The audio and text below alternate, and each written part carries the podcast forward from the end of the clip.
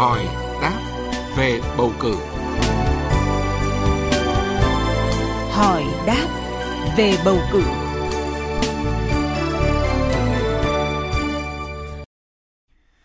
Thưa quý vị và các bạn, chỉ còn 6 ngày nữa là tới ngày bầu cử đại biểu Quốc hội khóa 15 và đại biểu Hội đồng Nhân dân các cấp nhiệm kỳ 2021-2026.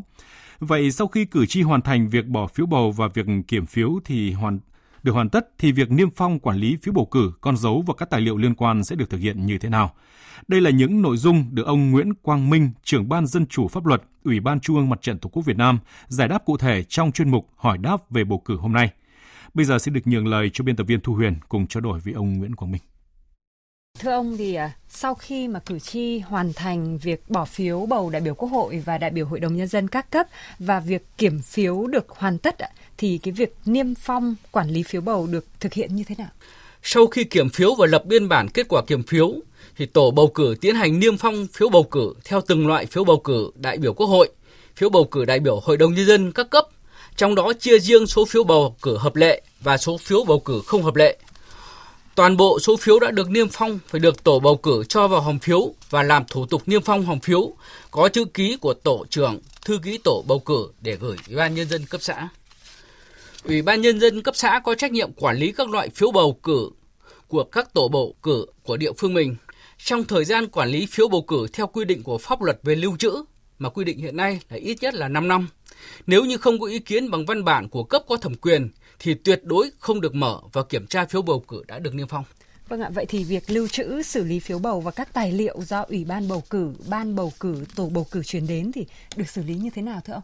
Sau khi kết thúc bầu cử, Ủy ban bầu cử, ban bầu cử, tổ bầu cử có trách nhiệm bàn giao các loại phiếu bầu cử, biên bản, tài liệu liên quan đến công tác bầu cử đến Ủy ban nhân dân cấp tương ứng để bảo quản và lưu trữ theo quy định của pháp luật về lưu trữ Thời gian lưu trữ ít nhất là 5 năm đối với phiếu bầu cử và 10 năm đối với các tài liệu khác. Vậy còn đối với à, con dấu sau khi kết thúc cuộc bầu cử thì việc quản lý con dấu được thực hiện như thế nào? Các mẫu dấu của các tổ chức phụ trách bầu cử đã được thiết kế để dùng lâu dài trong tất cả các cuộc bầu cử nhằm tiết kiệm chi phí.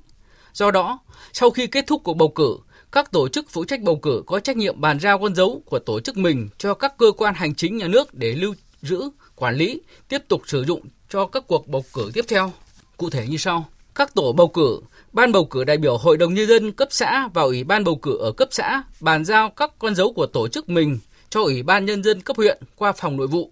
để lưu giữ và quản lý, có biên bản giao nhận các con dấu bầu cử. Ban bầu cử đại biểu Hội đồng Nhân dân cấp huyện và Ủy ban bầu cử ở cấp huyện bàn giao con dấu của tổ chức mình cho Ủy ban Nhân dân cung cấp qua phòng nội vụ để lưu giữ và quản lý, có biên bản bàn giao nhận các con dấu bầu cử. Ban bầu cử đại biểu Quốc hội, Ban bầu cử đại biểu Hội đồng Nhân dân cấp tỉnh và Ủy ban bầu cử ở cấp tỉnh bàn giao con dấu của tổ chức mình cho Ủy ban Nhân dân cấp tỉnh qua Sở Nội vụ để lưu giữ và quản lý, có biên bản giao nhận các con dấu bầu cử. Vâng, xin à, trân trọng cảm ơn ông Nguyễn Quang Minh, trưởng ban Ban Dân chủ pháp luật Ủy ban Trung ương Mặt trận Tổ quốc Việt Nam đã tham gia chương trình cùng với chúng tôi.